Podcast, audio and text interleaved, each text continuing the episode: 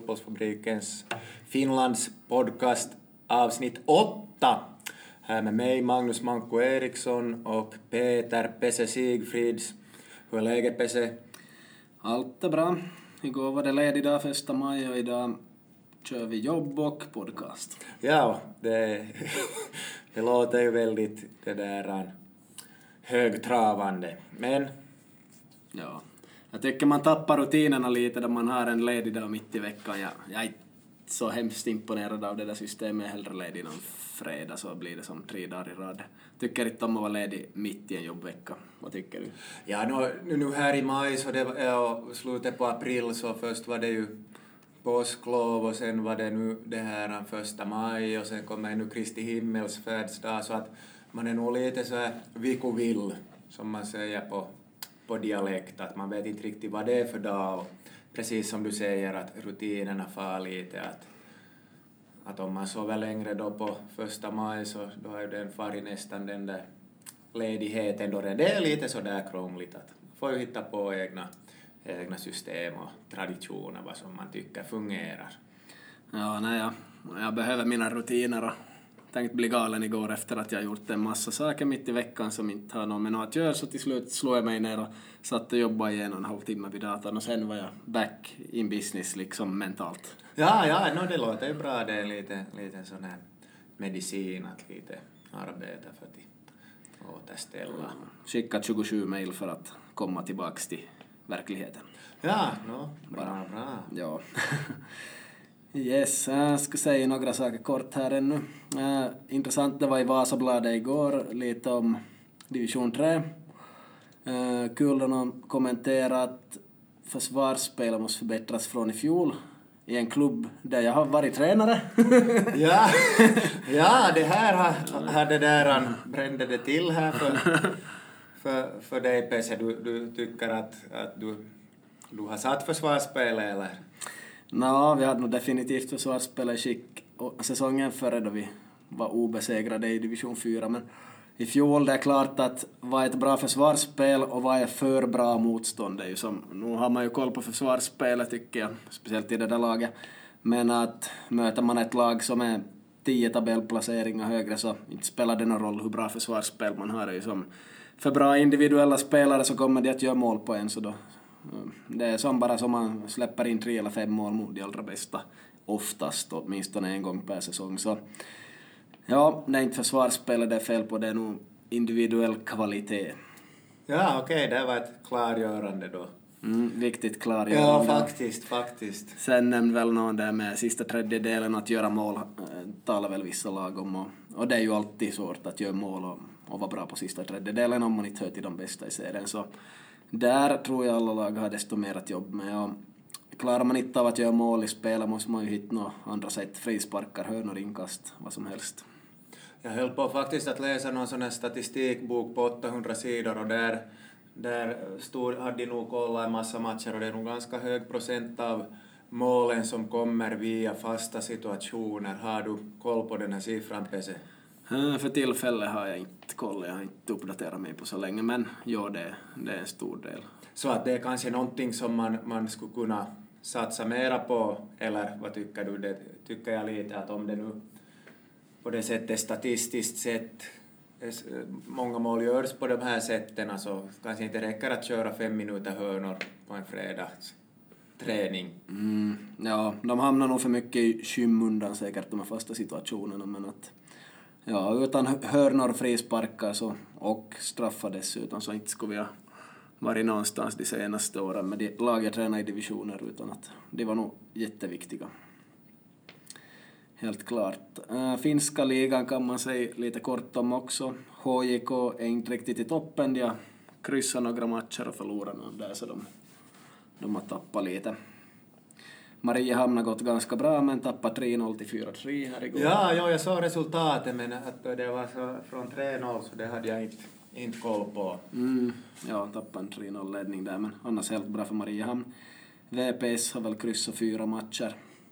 Ja, det som ju har, har, har varit, varit ganska återkommande är ju att man har lett matcherna och sen tappat tappa om det då är i andra halvlek, släppt in en kvittering och sådär att inte riktigt lyckats knyta till säcken. Jag har inte sett en enda match så att jag kan, kan göra några no, desto djupare analyser men, men det är nu det som, som snacket går att försöka få, få avgjort de här matcherna. Det är inte så många förluster heller då men, men inte heller så många vinster.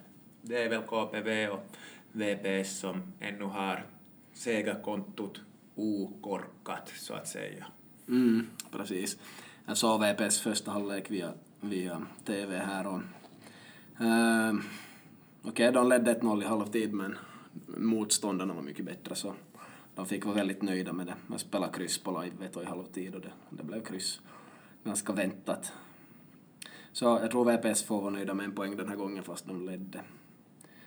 Och, och ja, sen har jag lite en incident som hände som jag hörde om. Det var då VPS mött SJK så gjorde SJK 1-1 målet.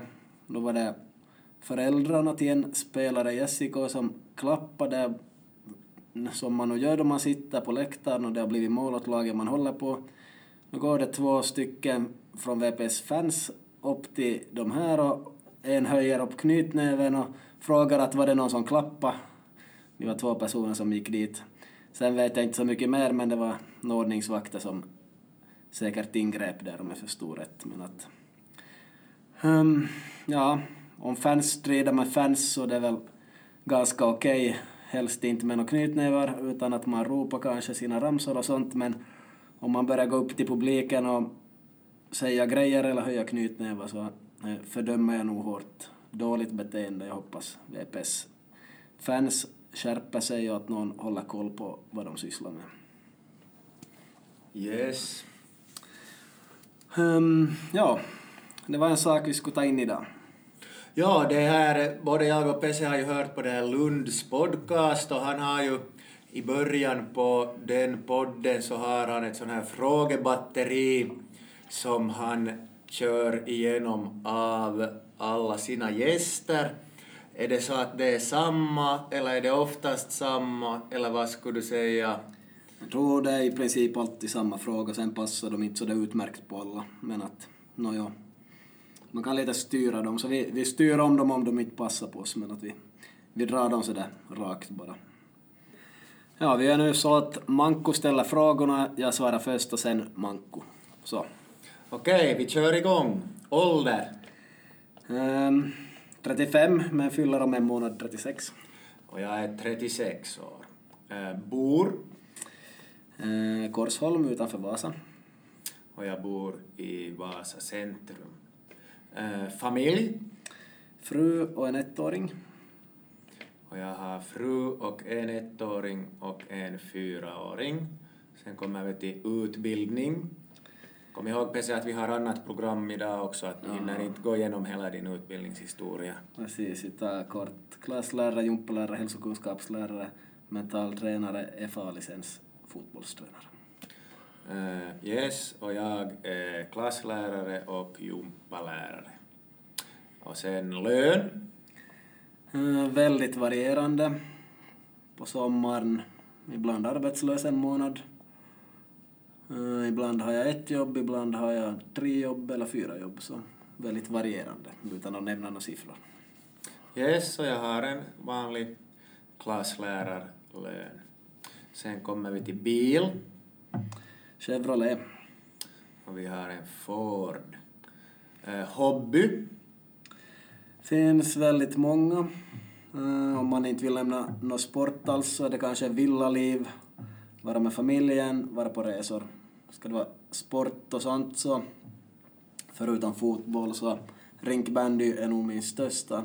Sen gymträning och löpning och säkert golf och innebandy och lite vad som helst beror bara på, på, på årstid och eh, skidning, ganska stor hobby på vintern numera också. Yes, för min del är det, är det nog det här samma lite, lite så här motionera med allt möjligt och sen ja, hobby kanske, bänkidrott kanske inte det där han räknas no, till det. No, jo. så där följer, följer med lite allt möjligt. Yes, sen språk och språkkunskaper. No, svenska, finska, engelska ganska flytande. tyska någorlunda flytande har varit i alla fall och spanska lite grann på gång. Ja, med, med det här äh, appen. Ja, och så gick jag ju nog en kurs för det också. Men att, ja. Yes, jag kan det där um, svenska, finska och engelska också, inte nå desto mera. Sen har vi äh, bästa fotbollsspelaren genom tiderna enligt dig, Ja, man kan ju nämna Pelé och Maradona och alla de här. Jag tycker fotbollen och försvarsspel var inte på samma nivå förr och fotbollen gick långsammare dessutom så jag kan inte säga att det är någon av dem. Eh, just nu är det Messi enligt mig, men tar vi genom tiderna så jag säger Ronaldo. Då Ronaldo är i toppform så han är bäst genom tiderna enligt mig och jag tycker dessutom att, att han är en upptränad produkt på något vis, så han är som förtjänt av det på något vis också tycker jag. Du menar alltså den här portugisen, inte, Brasilien, inte den riktiga Ronaldo? inte den feta Ronaldo som han brukar kallas, ja, utan Cristiano det. Ronaldo. Okej. Okay.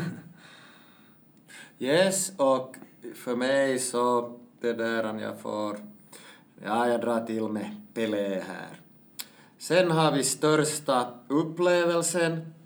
Ja, innan fotboll alltså. No, om jag tar som spelare så finns en del grejer nog, men att äh, trots allt, då jag fick vara på tre med VPS, då de ledde division 1, det är väl nog största. Ändå behövd som någon sorts sån här erkännande, för man visste inte riktigt ändå om man gjorde någonting bra eller inte överhuvudtaget i slutändan. Så att få vara med där, det var nog kanske det största som spelare ändå.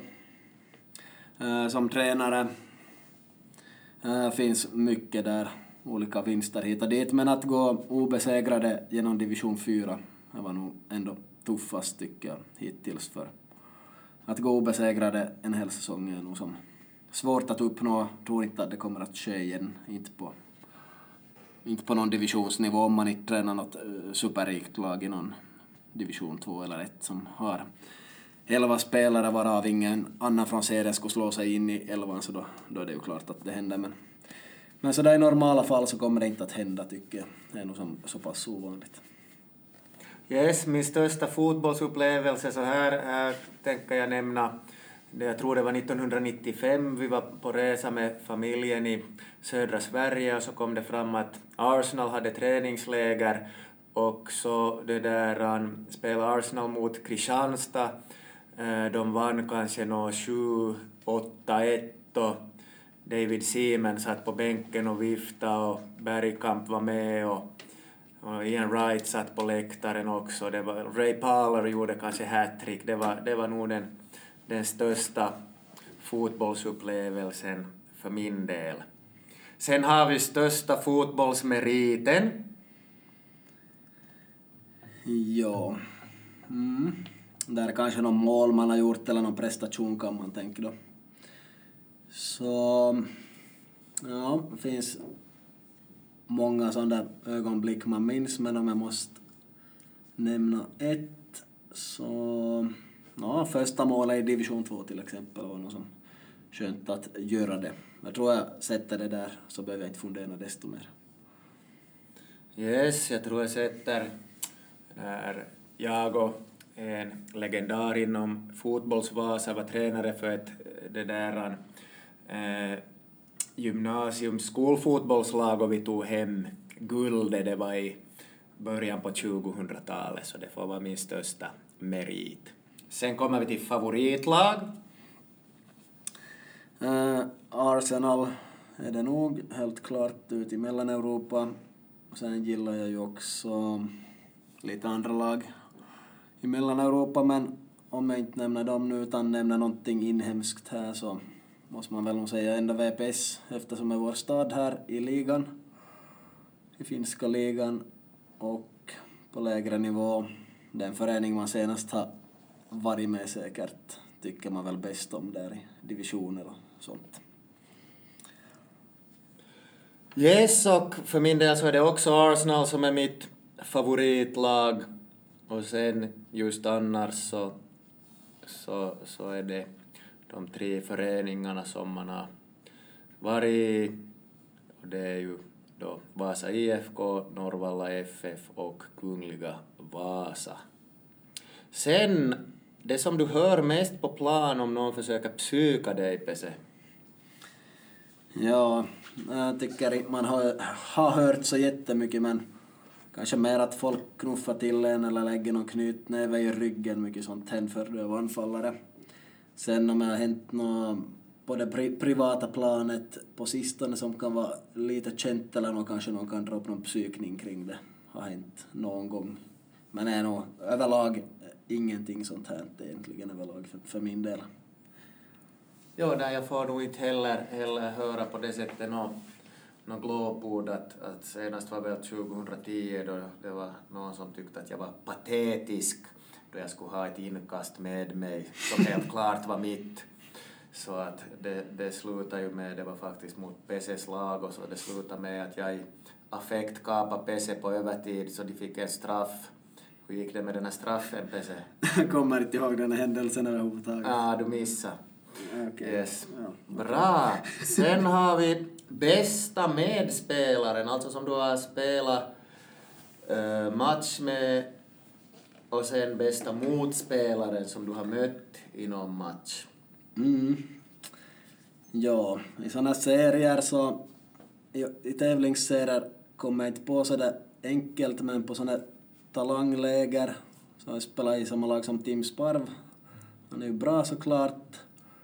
Uh, jag hittade också en spelare till som är ganska bra som jag spelar med.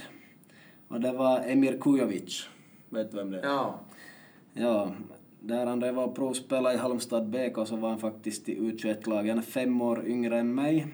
Jag var säkert 22 eller 23 så han var väl 17 eller 18. Det var faktiskt så att han var på bänken då jag spelade en match i U21-allsvenskan. Efter det har han spelat fem matcher i A-landslaget och fyra i U21. Just nu är han i Düsseldorf, ser jag här. Så honom jag spelar med, men jag tror inte han blev inbytt i den här matchen. Så. Nej, no, men nog kan räkna. räkna, räkna ja. det. Och mot är nog Roman Jeremenko, helt klart. Yes, eh, här på bästa som man har spelat med och du tog upp här då du hade varit och tränat så, så jag måste ta, ta upp en sån här incident som jag, jag kör, kör på Twitter också tydligen varannat år att då jag meddelade att jag hade träna i Ansia Gollis det där träningsdirekt en gång på vintern då jag var med VPS och tränade och de hade för lite målvakter så och Ansia Golli spelar ju nu någonstans i MLS tror jag och, och är ju den bästa utlandsförstärkningen genom tiderna som VPS har haft så, så jag säger att, att han är den bästa som jag har haft någonting att göra med. Och sen bästa som jag spelar mot så det måste nog vara Jussi Laapio i Ponnistus. Du känner till honom. Snabb-Ytter. Ja, jag tror jag vet. Ja, yes.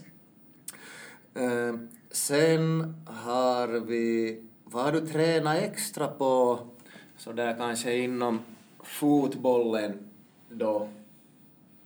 Mm, en hel del. Jag var en sån där som tränade mycket själv, men snabbhet och finter, det var nog som min grej förr. Här sprider sig nu en tystnad. Uh. Yes, efter långt övervägande här så kom jag fram till att jag tränar extra lite på, på det här att passa och tillslaget på bollen. Sen har vi vad man är, om man är avundsjuk på någon annan egenskap som någon har då på fotbollsplan. Ja, um, det skulle nog ha varit teknik, en mjukare första beröring för min del. Och sen blev det mindre och mindre tid ju högre nivå man kom på, så att få en bra första beröring som gör att man kan göra något väldigt vettigt med sin andra beröring. Så, ja, bra första beröring, mjuk första beröring. Det skulle nog ha varit superbra att vara bättre på. Yes, och för min del så som det är nu så är det ju det här kanske snabbheten som inte är den allra bästa så att den skulle man gärna ha lite, lite bättre. Yes, sen YouTube-klipp av dig själv. Finns det några sådana PC? Finns en hel del. Um, ja, Lunds fråga brukar vara sådär, något YouTube-klipp av dig själv som du ser på för att liksom få bra filis eller sådär. Um, det vet jag inte om jag har direkt som jag får jättebra filis av, men min senaste instruktionsvideo så den kan jag nog kolla på nu som då för att se lite olika finter som jag ska lära ut vidare. Inte vet jag om den ger mig så mycket självförtroende precis och jag vet inte om jag har ett enda snyggt mål som jag ser på heller men ja, det finns men jag vet inte om jag blir på så superbra humör av det jag tar med fram det för att kunna lära ut någonting vidare och komma ihåg saker men nåja, min förra instruktionsvideo där jag har vit jacka på. Yes. Ja, det var så här som den här frågan, frågan var, så, så för min del så, så är det nog inte heller att jag tar fram något no YouTube-klipp och det kanske inte finns så mycket, men, men ett som finns och det är från, från 2009, OPA, eller OPS mot Vasa IFK, det är vår amerikanska målvakt som blir utvisad och sen kommer jag in där och suger in två bollar så men kommer en fin räddning där på slutet så det kan man nu kolla på. Sök på OPS och Vasa IFK 2009. Uttryck som du använder? Eh, förr var, var det otroligt, som jag använde väldigt mycket. I den här podden tror jag att det är helt enkelt och så är det eh, det ena och det andra och sådana här olika små uttryck som jag använder mycket. I min vardag så vet jag inte vad skulle kunna vara. Ja, no, jag varierar mina ord ganska mycket annars tycker jag, så kanske inte något i vardagen annars förutom de där som jag sa. Har du något? Nej, jag tänkte mera just på så här eh, citat eller ordspråk, så att uttryck så, så det där, nå, kanske så, eller nå, nå sånt, men, men uttryck som jag gillar är att man, man får som man ställer det och att sen också som man kan fråga att nå, hur tycker du det går nu?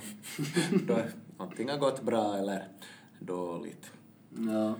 Yes, sen har vi dyraste prylen som du har. Ja, det passar ju bra som fråga åt de fotbollsstjärnorna.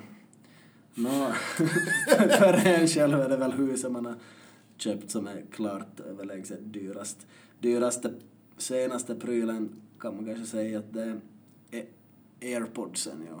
Det är kanske dyraste sån där prylen som man kanske inte måste ha men som man nog har satsat pengar på. Vad är det för dig? Ja, ja no, det är väl nog det där bostaden också, det där han inte... Ja. Den senaste prylen du har köpt vara något sånt som du kanske inte måste köpa men du har köpt? Ja, no, det kommer kanske här på, mera på det här nästa, nästa fråga istället. Köp du ångrar. Vad har du för köp som du ångrar? Nåja, nu finns det ju säkert köp man ångrar. Jag köper mycket dumma prylar, eller förr i alla fall. Testa lite grejer från Wish. Um, vad har jag köpt för dumt på Wish som inte har funkat? Kläder och... Uh, vi ska se nu, vad var det där? Ja, en videoprojektor från Wish som kostar kanske 30-40 euro. Okej, nu gav den ju en bild på väggen men väldigt liten om den skulle vara skarp så var en väldigt onödig pryl. Så det är nog ett av många dumma köp och nu har jag väl inte gjort så många dumma köp på senaste två åren kanske. Ja, det dummaste som jag köpte en sån där vet du, sån där skaftdammsugare, billigaste någonsin och eh, eh, det blev nog till ingenting kan jag säga. Att löns nog till sats. Har du någon sån? Jag var också dum och köpte en sån för kanske sju år sedan. Så Ja. det, det fungerar inte ordentligt. Nej, nej, vi bytte den en gång och sen var det fem minuter så funkar inte igen. Så att det var nog dum, det köpet som man ångrar mest. Ja. Sen bäst på i skolan. Ja, här brukar de ha ett inte gymnastik. Så i så fall undrar jag vad det ska vara. Äh, Modersmål, alltså svenska. Ja, jag kan säga kanske historia. Och sen har vi, om du skulle få en miljon euro i handen, vad skulle du göra med det då? Ja, äh, spelar ju Lotto varje vecka så det är ganska aktuellt det här men en miljon är ju inte hur mycket som helst. Lund frågade 10 miljoner så vi drog det till euro här nu då, en miljon euro. Nå, jag ska betala bort huslånet och, och så där först förstås. Sen skulle jag nog försöka göra någon satsning på någon konstgräsplan faktiskt. Det är nog en tanke jag alltid har att en liten stadion eller konstgräshall eller någonting som allmänheten och andra skulle kunna använda så det är nog nummer ett om man skulle vinna eller få jättemycket pengar i handen är nog helt klart för mig. Och skänka någonting till välgörenhet och, och sådär men att kanske resa själv och sådär också men att inte kanske de sakerna som är viktigast i det stora hela utan någon sån där satsning som många har nytta av. Kanske ha någon fond där folk kan söka bidrag till föreningar också till annat än fotboll.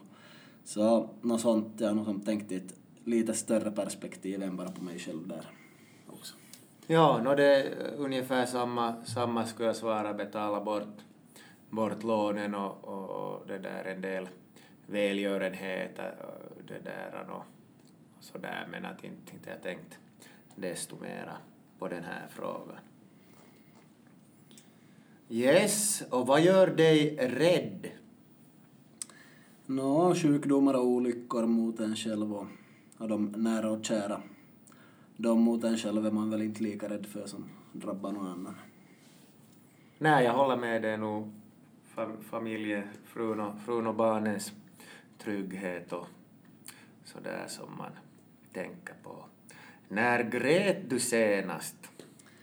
Mm, jag tror det var faktiskt några lyckotårar med, med vår baby här för några veckor sedan men nu gråter jag nu som då i vardagen beror på sömnbrist kan bidra till det här och kan man vara känslig i vissa skeden då det gäller vissa saker men det gäller nog aldrig fotboll i alla fall kan jag säga.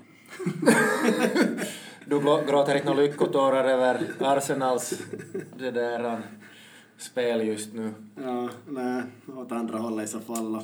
Semifinalplatsen skulle man ju kunna äh, gråta lyckotårar åt men ja. No, ja, inte riktigt. Nej.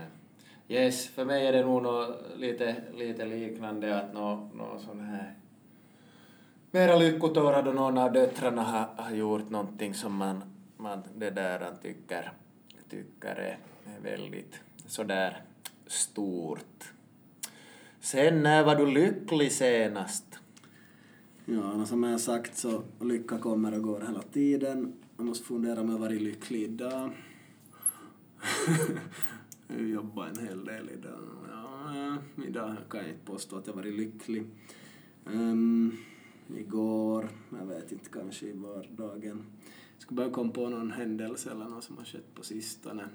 Nå, vi hade nog någon kalas i lördags så jag var nog överlag lycklig att se så många bekanta på plats och alla har som har gott humör och, och god hälsa och allting så ja, då man träffar mycket folk och är någon positiv känsla i luften så då är jag nog helt lycklig.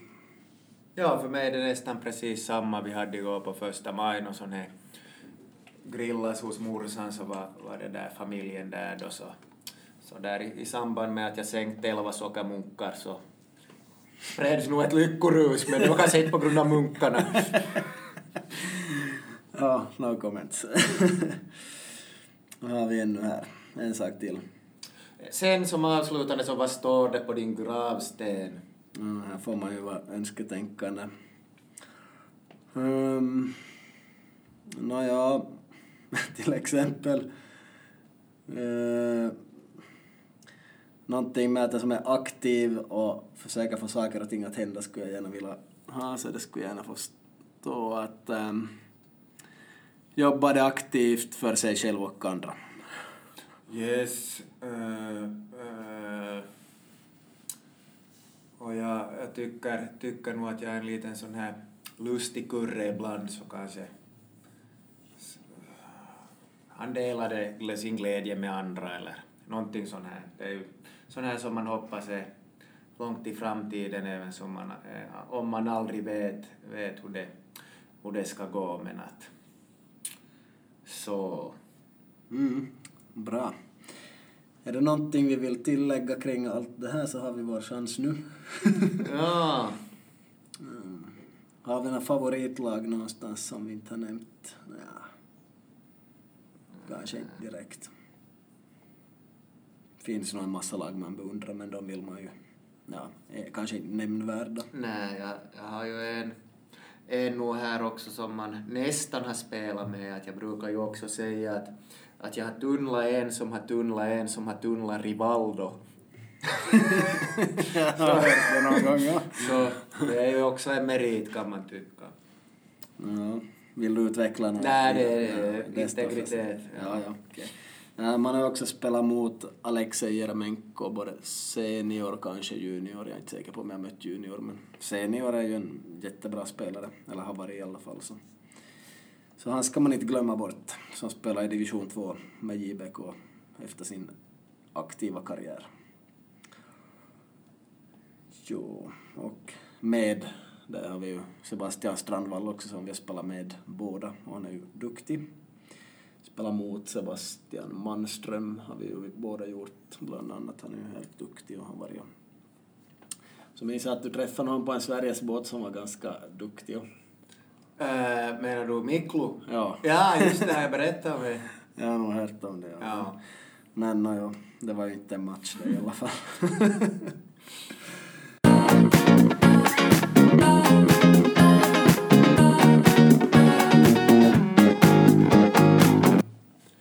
Vi har kommit fram till semifinalskede i Europa League och också för den delen i Champions League.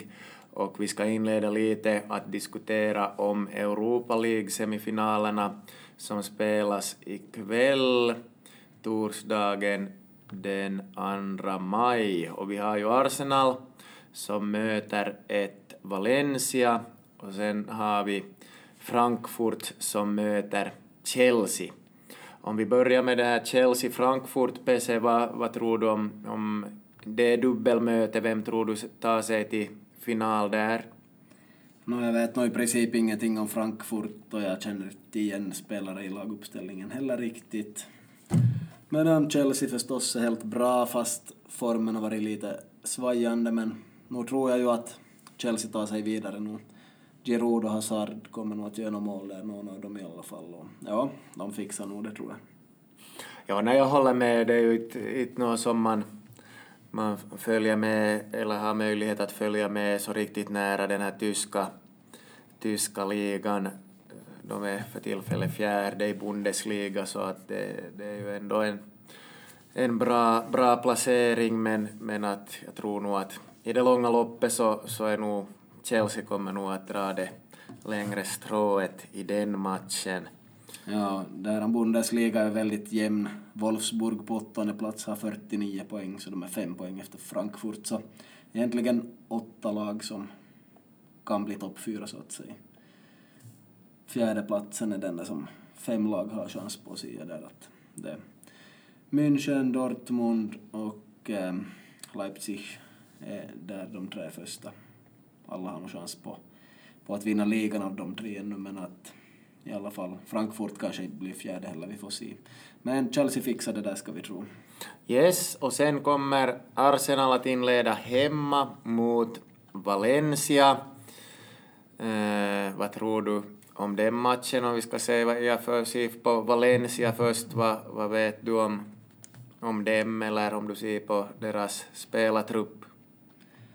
Eh, vi ser först på tabelläget, de var väl inte topp fyra här utan de var sjätte. Ja. No, de, har, de har chans på en fjärde plats ännu, helt klart. nog. tre poäng ifrån den platsen och tre matcher kvar. Så inte har de ju varit så jättebra i Spanien och de förlorade i förra omgången sin match om jag minns rätt. Och eh, vi ska se lite på deras trupp här just ett ögonblick. Kan ju nämna att Arsenals form har varit katastrof på sistone. Förlorar match på match på match och Ramsey är borta resten av säsongen så han spelar aldrig något mer i Arsenal ser det ut som. Ja, nej, inte åtminstone nu här inom de kommande fem åren. Nej, precis. För han ska till Juventus och um, nu har vi Valencias trupp här, ska se. Gabriel Paulista är ju en ganska känd back. Ha, ja, vi har ju den här Arsenal-kopplingen med, med Paulista som gick dit och sen har vi också på, på mittfältet den här Francis Conquelin, med reservation för uttalet. Coquelin! Ko- Ja, ja, just det. ja, hur var det man säger den här franska Thierry Henry. Precis, där, där fick, vi, fick vi det också. Men, men vi har Concolin där och, och Paulista, nu har de inte varit, spelat riktigt alla matcher, men att, att förra säsongen när man såg lite på Valencia, den här Geoffrey Kondogbia är också en, en spelartyp som jag gillar, en sån här eli som täcker stora ytor där på, på mittfältet. Så att helt, helt intressant, intressant lag nu och sen har de ju Gameiro på topp och, och så har de också den här Parejo här på nummer 10 så att det kan bli en, en intressant match, inte det. Och med tanke på Arsenals form så är det nog inte alls säkert att Arsenal går vidare, eller vad skulle du säga? Nej, och jag, jag brukar sitta och spela på det här live-veto, alltså live-tippning och den här matchen skulle jag aldrig våga tippa någonting på förrän jag sitter en 10-15 minuter i alla fall. Sen är det kul att sitta och sätta en euro på olika saker som ska hända. Det har gått ganska bra på sistone. Men att Arsenal ställer upp med samma trupp som i förra ligamötet ungefär tror jag. De har inte så hemskt mycket att rotera med heller så är ju som bra spelare men nu måste som det där psyket börja funka, man måste jobba hårdare och man måste ha mer tålamod med vissa saker och som spela ordentligt helt enkelt och mittfältet får inte hålla på och ta det för lugnt och spela för, för långsamt. Så ja, vi får se. Kanske de taggar till då, då det är cupmatch nu. Det är ju en, en öppen historia, det var ju samma sak att den här, de spelade ju helt bra mot Napoli även om det gick knackigt i ligan så att, så att eh, så länge det finns liv finns det hopp. Ja, och Valencias trupp är ju som inte den bästa. När man ser där inte har de några stjärnspelare på det viset. Och två av dem du nämnde så är, är rankade att inte spela från start ikväll enligt någon tips jag har här i alla fall. Så vi får se. Rodrigo spelar anfallare med mina där, men inte vet jag. Arsenal har nog en bra trupp på benen, så bara de nu skärper till sig så ska de nog vinna det här dubbelmötet och kanske vinna finalen också om det då blir mot Chelsea. Och Chelseas form är ju inte så bra så därför skulle Arsenal ha en bra chans där att, att vinna det här och gå till Champions League via en Europa League-titel. Nå, så vet jag. Ska vi säga desto mer? Nej, det är väl nog det som, som vi får, får helt enkelt hoppas på att det har ju skämtats hit och dit mycket om de här att ingen vill få den här fjärde platsen i, i Premier League. Att, eh, jag såg några siffror på det här, att hur många poäng som Liverpool och eh, City hade tagit på de senaste, om det var sex matcherna, och sen hur många poäng som, som Arsenal, Chelsea, United hade tagit och, och nu Tottenham var med där, så att de, de, de är nog inte så formstarka just nu de här lagen, speciellt kanske inte United, Chelsea och Arsenal. Mm, så är det. Tottenham går lite bättre än de här tre. Chelsea, Arsenal, United. I, I Premier League då alltså City leder på 92 poäng, Liverpool har 91 poäng. Sen är det 70, 68, 66, 65, så det är inom fem poäng alla de här lagen här. Tottenham, Chelsea, Arsenal, Man United. Två omgångar kvar. Tror Chelsea har sådant motstånd att det kan bli lite problem här och eh, United och Arsenal har lite enklare motstånd. Så vi ska se, se lite noggrannare här just på det. I bottenstriden har vi Huds och Fulham som sjunker helt klart. Cardiff ser också ut att sjunka. Ja, blir, blir nog säkert. Säkert så. Och eh, med två matcher kvar så eh, är det väl nog så att det är City som får ta hem titeln. Eller vad skulle du säga, ser du någon potentiell mina för dem här? Nej, det ska nog till något sorts under. Vi kan se på den här omgången som kommer här nu. Chelsea-Watford, där kan Chelsea faktiskt få problem. Watford kan överraska.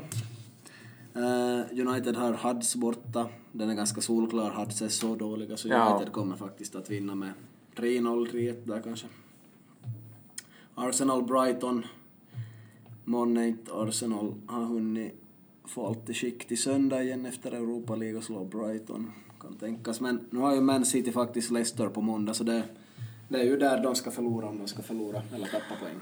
Ja, det, det är den, den matchen och, och tuffa City att de har, har hemma att Leicester har fått ny, ny tränare och fått, har bättre, bättre formkurva nu än tidigare så att nu kan de ställa till ännu, ännu med, med besvär.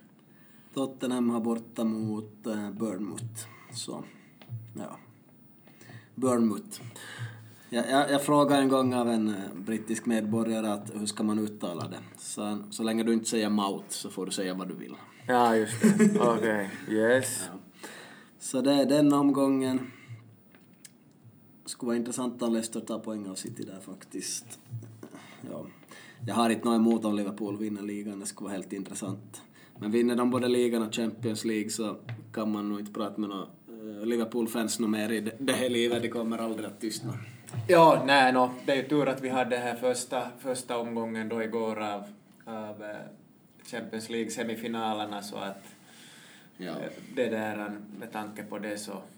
Men gällande Premier League, vi, vi följer med här lite kort och kommenterar sen också i, i fortsättningen. Ja, men 12 maj, sista omgången klockan fem finsk tid. Så där kan vi tippa snabbt också. Brighton, Man City, där kommer nog Man City att vinna. Burnley, Arsenal. Arsenal kan få problem där i sista omgången ja. mot Burnley borta. Leicester, Chelsea. Chelsea kommer att få problem borta mot Leicester ja. sista omgången. United, Cardiff. United borde vinna där. Liverpool, Wolves. Har, ja. har Liverpool en dålig dag så får de problem med Wolves. Ja. Men hemmaplan i alla fall. Spurs, Everton, Spurs. Ja, det kan också bli en Ja, tuff, tuff Tottenham kan få problem med Everton där. Vem sa vi att City hade och Brighton ja. borta, ja, så den är ganska klar. Så, mm, det är nog Leicester som ska ta poäng av City nu här i, i, i den här omgången om City ska ja. få problem. Yes, men det var Premier League i stort sett och vi går över till Champions League. Yes, och där igår så hade vi Barcelona mot Liverpool. Jag såg så själv inte hela matchen lite sådär strö, strö tittar jag nu sitt, sitt förstås det här Messis frisparksmål och så vidare. Det blev alltså 3-0 till Barcelona. Var det övertygande? Nå, Liverpool var egentligen bättre i början, början av matchen och hade mer boll och, och så där fick kanske inte skapat riktigt några bra chanser och sen anfaller Barcelona väldigt snabbt. Och, och Ja, det såg nog ut som att Liverpool skulle kanske kunna ta ledningen före halvtid och leda i halvtid, men Suarez gjorde ett fint mål på en bra passning från Jordi Alba där, så det var nog som världsklass från Suarez att få in bollen till 1-0 där och han firade framför hemmafansen och pekade lite med fingrar och hit och dit och och inte vet jag varför fansen trodde att Suarez inte skulle fira mot dem. Han hade ju gått, gått, gått ut och sagt också att han kommer nog att fira så att det det var nog märkligt om någon blev överraskad av, av det. Ja, sen blev... Ja, sen skulle jag säga att Liverpool blev allt mer pressade av Barcelona och tappade lite mer av sitt spel. Jag tog ända till minut 75 innan Messi gjorde mål där på pass från Suarez. Ja, 2-0 målet var Coutinho jobbade fram bollen åt Suarez och sköt i ribban och Messi tog sen ner den på bröstet och satte den i mål. Så det var 2-0 målet och sen 3-0 målet. Det såg du Manko, du kan berätta. Ja, det var en väldigt fin, fin frispark från, från ja, en bit utanför eh, straffområdet i 82 minuten. Det var för riktigt fint upp i krysset och jag såg idag så var det någon journalist som hade hade, hade eh, gått igenom och kollat att Messi hade flyttat fram bollen att frisparken borde inte egentligen ha tagits där. Så att, och spekulera hit och dit. Så att, men ett riktigt, riktigt snyggt mål. Det är ju inte första gången det händer att, att, en spel, att man flyttar fram frisparken. Jag minns faktiskt i mitten på, på 90-talet så var det också i VPS så var det en spelare som blev tacklad och sen när, när äh, motståndarna pratade med domaren så steg han upp och sprang fem meter framåt och kastade sig igen och sen fick de ta frisparken och så skruvade de in den i krysset så att det var en riktig klassiker. Så att det är ju mycket hit och dit att varifrån ska de tas de här frisparkarna och, och så där. Det som, som jag undrar här med, med den här matchen var att hur, hur de ställde upp med Liverpool när Firmino saknades. Någonstans så stod det att Keita skulle vara där på kanten. Var det så eller, eller stödde man mittfältet mera eller såg du på de här sakerna? Mm, jag har inte koll på enskilda spelare, desto mer, inte i Liverpool. Nej, så att det får man, får man fråga upp idag när Kungliga har match det där, så får man ta upp det i omklädningsrummet. Men Liverpool alltså, lovande insats men resultatet kommer mm. kanske inte att... Barcelona gör ju nog något mål säkert på bortaplan också så... Ja, jag skulle vi... säga att Messi är bäst i världen just nu. Det här året han nog som presterar otroligt bra. Han var, han var fantastisk igår. Vissa satt den där frisparken från 30 meter men man ser nu så det är lite på 20 meter kanske. Men den var nog pricken på i. Väldigt bra Messi för tillfället. Annars har jag ju varit Ronaldo-fan nu så där överlag att han är bättre men just nu är det nog Messi som är bäst. Ja. Så Liverpool ligger under 3-0 och klart de kan svänga det men det ska nog mycket till. Mané hade ju någon bra chans att missa igår bland Ja, och sen så jag såg det här, Salah hade något skottläge också, väg in från högerkanten och Testegen var bra med nere där i sitt högra, högra hörn. Kan vara det kanske 1-0 vid, vid den tidpunkten så att det är små marginaler på den här nivån också. Så att... Ja, nej, jag trodde nog länge att Liverpool skulle fixa minst kryss där men att det, det for dit, dit det for. Om vi går en dag bakåt då så hade vi en annan match. Ja, det stämmer. Det var alltså Tottenham-Ajax och alla har ju pratat nu om det här fantastiska Ajax. Hur ska det gå? De har gjort väldigt fina resultat också på bortaplan mot stora klubbar. När ska det här, den här framgångssagan ta slut? Hur var det PC sig i tisdags? No, de var nog väldigt bra mot Tottenham också, spelade helt så här respektlöst och fick 1-0 relativt tidigt i matchen och ja, backlinjen kom kanske upp lite men det var en spelare som upphävde offsiden så det var, blev ett friläge och mål där. Så 1-0 ganska tidigt och ja, Tottenham är inte lika bra utan Kane som, som med Kane heller så ja, jag tycker nog att Ajax var förtjänt av segern och spelar snabbt och bra igen så det är nog först i finalen som det kan bli riktigt tufft för dem kanske. Ja, men ja, som sagt jag har inte sett så mycket av det men jag kan nu inte det där, äh, föreställa mig att de skulle sätta Barcelona på plats. Å andra sidan har man ju inte tänkt heller att de skulle sätta Juventus och Real Madrid på plats så kanske allt är möjligt. Jag vet. Ja, men vi ska väl tro att Barcelona är bättre än Juventus och Real Madrid i år så senast där ska ju bli riktigt tufft och en hård prövning för försvaret ifall att de går till final. Det är ju inte klart ännu förstås. Ja, ska vi lämna Champions League där? Yes, jag tror att, att vi, vi gör det och så går vi vidare.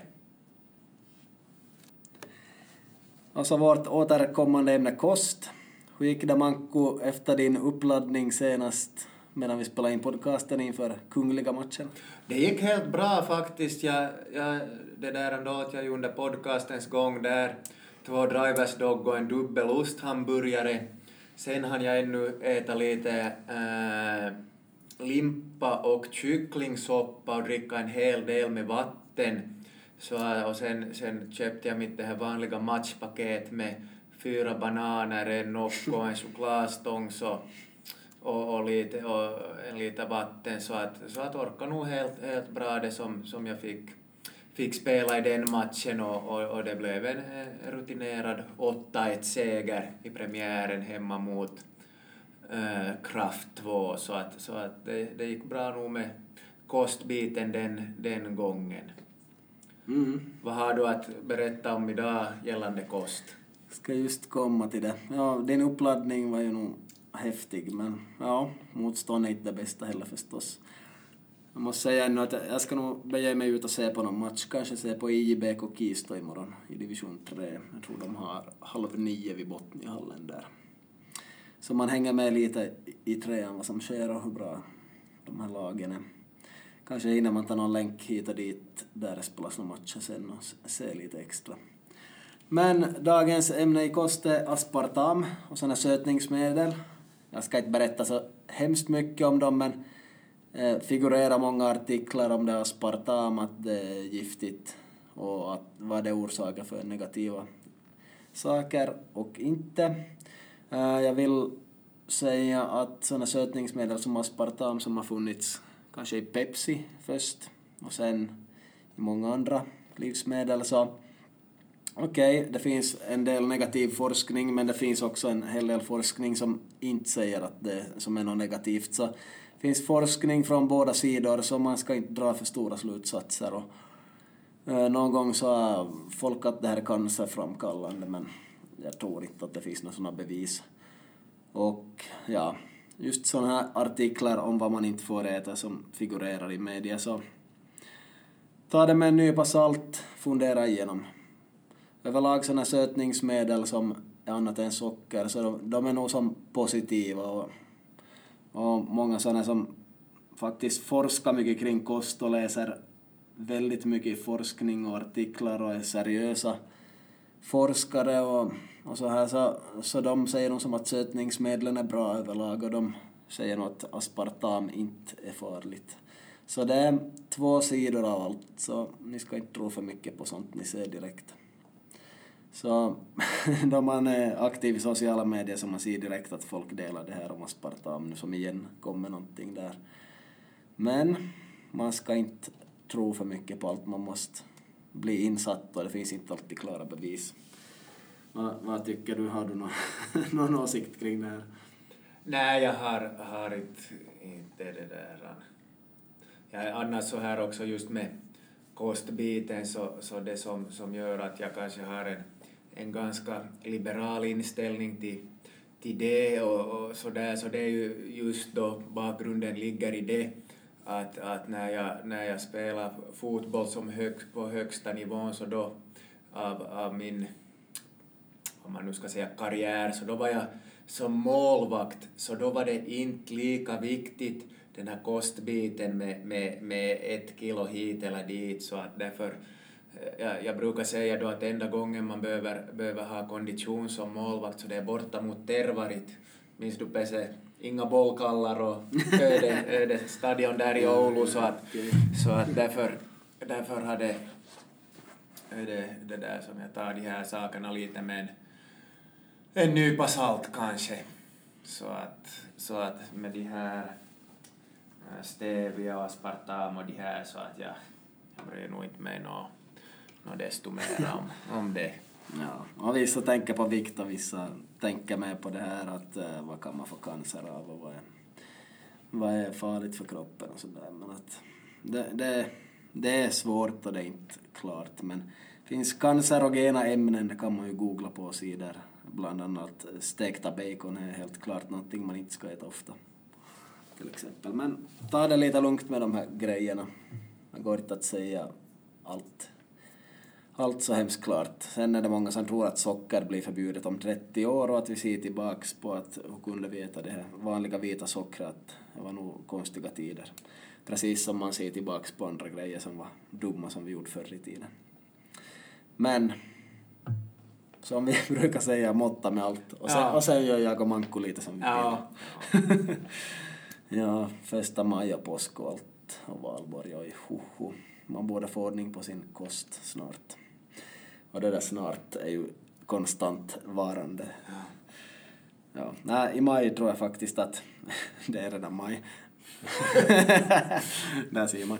Nej men jag ska ordna en brunch för mina kompisar på lördag så det blir ingen sån här eh, inga koståtgärder för det, men från och med måndag kommer jag nog att köra tre veckor med någon sorts begränsningar som ska förbättra min hälsa och fysik på något vis och min vikt här i tre veckor för sen kommer sommaren och jag måste ha en lägre vikt så jag kan falla tillbaks på den då det blir mycket eh, grillat kött och allt möjligt. Lata dagar i solen kanske. Så maj ska jag köra tre veckor lite bättre kostschema här. Som jag sagt mycket om de här mellanmålen och kvällsmålen. Det är som de som är viktiga att de finns och att de är hälsosamma och nyttiga och vettiga. Det har jag ju sagt en tid men nu är det dags att göra något åt det så det ska jag börja med från och med måndag. Yes, har du någonting om kost ännu? Nej, nej, jag håller, håller nog med att det är lätt, lätt att veta vad det, vad det är som man ska göra och en annan sak. Sen när man, man glider in på supermarket och man ser de där Aino glasspaketen där som viftar i hyllon så att då blir det ju lätt att man tar, tar med sig ett, ett glasspaket. Ja. Sen är det ganska roligt att äh, vissa vet mindre om kost än en själv, men de följer det bättre, så de äter bättre. Men det betyder inte att de kan mer om kost. Och samma sak med att träna på gym. Vissa är otroligt ivriga, tränar hårt och mycket på gym, äter proteinpulver och tillsatser hit och dit. Då tror de och folk automatiskt att de vet mer om att träna på gym än andra, för att de ser ut att vara i bra skick och är i bra skick, men den där kunskapen är inte alls sagt att de har helt på klart ändå, de kanske bara tränar himla ivrigt och har bra disciplin. Så det är ganska intressant som lärare och tränare att det ens eget utseende spelar en ganska stor roll om man inte ser ut att äta hälsosamt, man inte ser hälsosam ut så då kanske inte folk lyssnar på vad man säger fast man har en bred kunskap också. Det här måste du kommentera. Ja, det är ju klart det att, att det där att det är bra, kan vara bra att ha någonting som stöder de här argumenten som man pratar om, men på samma gång så jag minns vi hade skidor på Öjberget och jag var, var hud, skulle vara i backen och jag var hud, hud slalomutrustning då och hade på några sådana svarta glansiga halpahalli utebyxor och en svart gammal vinterjacka och sen en, en hjälm från 80-talet och, och stövla ut där från skiduthyrningen och så står kollegorna där med sina fina solglasögon och slalomjackor i alla världens färger och så, så kom jag ut snubblande och sa att hörni, det är inte någon modeshow det här. så det där, jag är lite sådär att jag man får vara som man är och, och att det är bra, bra att, att alla är olika, att det skulle vara så roligt, roligt annars. Att. Och här är faktum att Manko säkert var bättre på att åka slalom än hälften av kollegorna är bara att de ser jäkligt bra ut med sina fina kläder där. Ja, så lite stöder den här tanken och där fick du till en bra, bra sån här konklusion.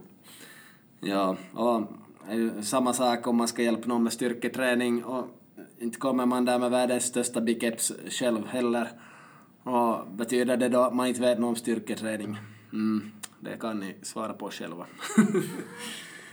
yes. Ska vi gå över till rutiner och sådana vardagsgrejer? Yes, vi ska, det är ju vårt andra återkommande tema. Pese, vad har du för tips på det idag innan vi slutar? Nå, lite om rutiner då. Uh, fortsätter öva min spanska, jag orkar inte göra det varje dag men många gånger i veckan i alla fall. Sen tänkte jag berätta lite om länkar. Jag får på länk kanske fyra gånger i veckan för tillfället. Känns helt okej. Okay. Och faktiskt en morgon ut här, det var, var det på, ja det var vappen, 30 i fjärde. Steg upp 5.40, var faktiskt upp med vår baby där ända tills frun vaknade och så får jag på en morgonlänk 6,5 kilometer, samma sträcka som man ska springa i det där loppet, så jag, jag springer den hela tiden nu så att jag blir van med den.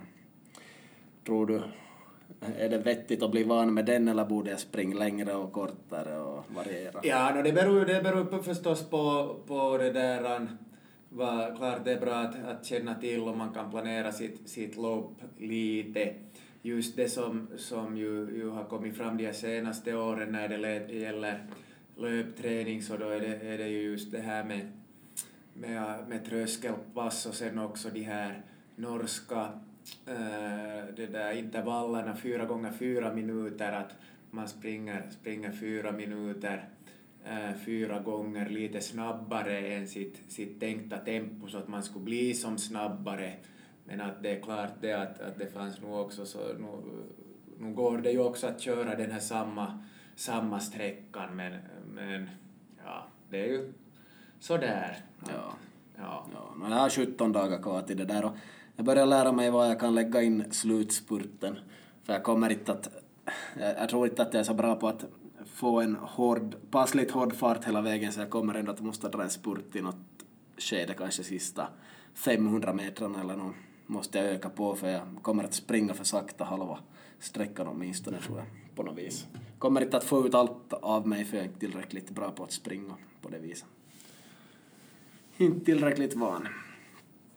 Ja, sen tänkte så, ta lite andra saker. Ordet varför i skolan, som ganska viktigt då man undervisar att de som är elever eller studerande vet varför man gör något.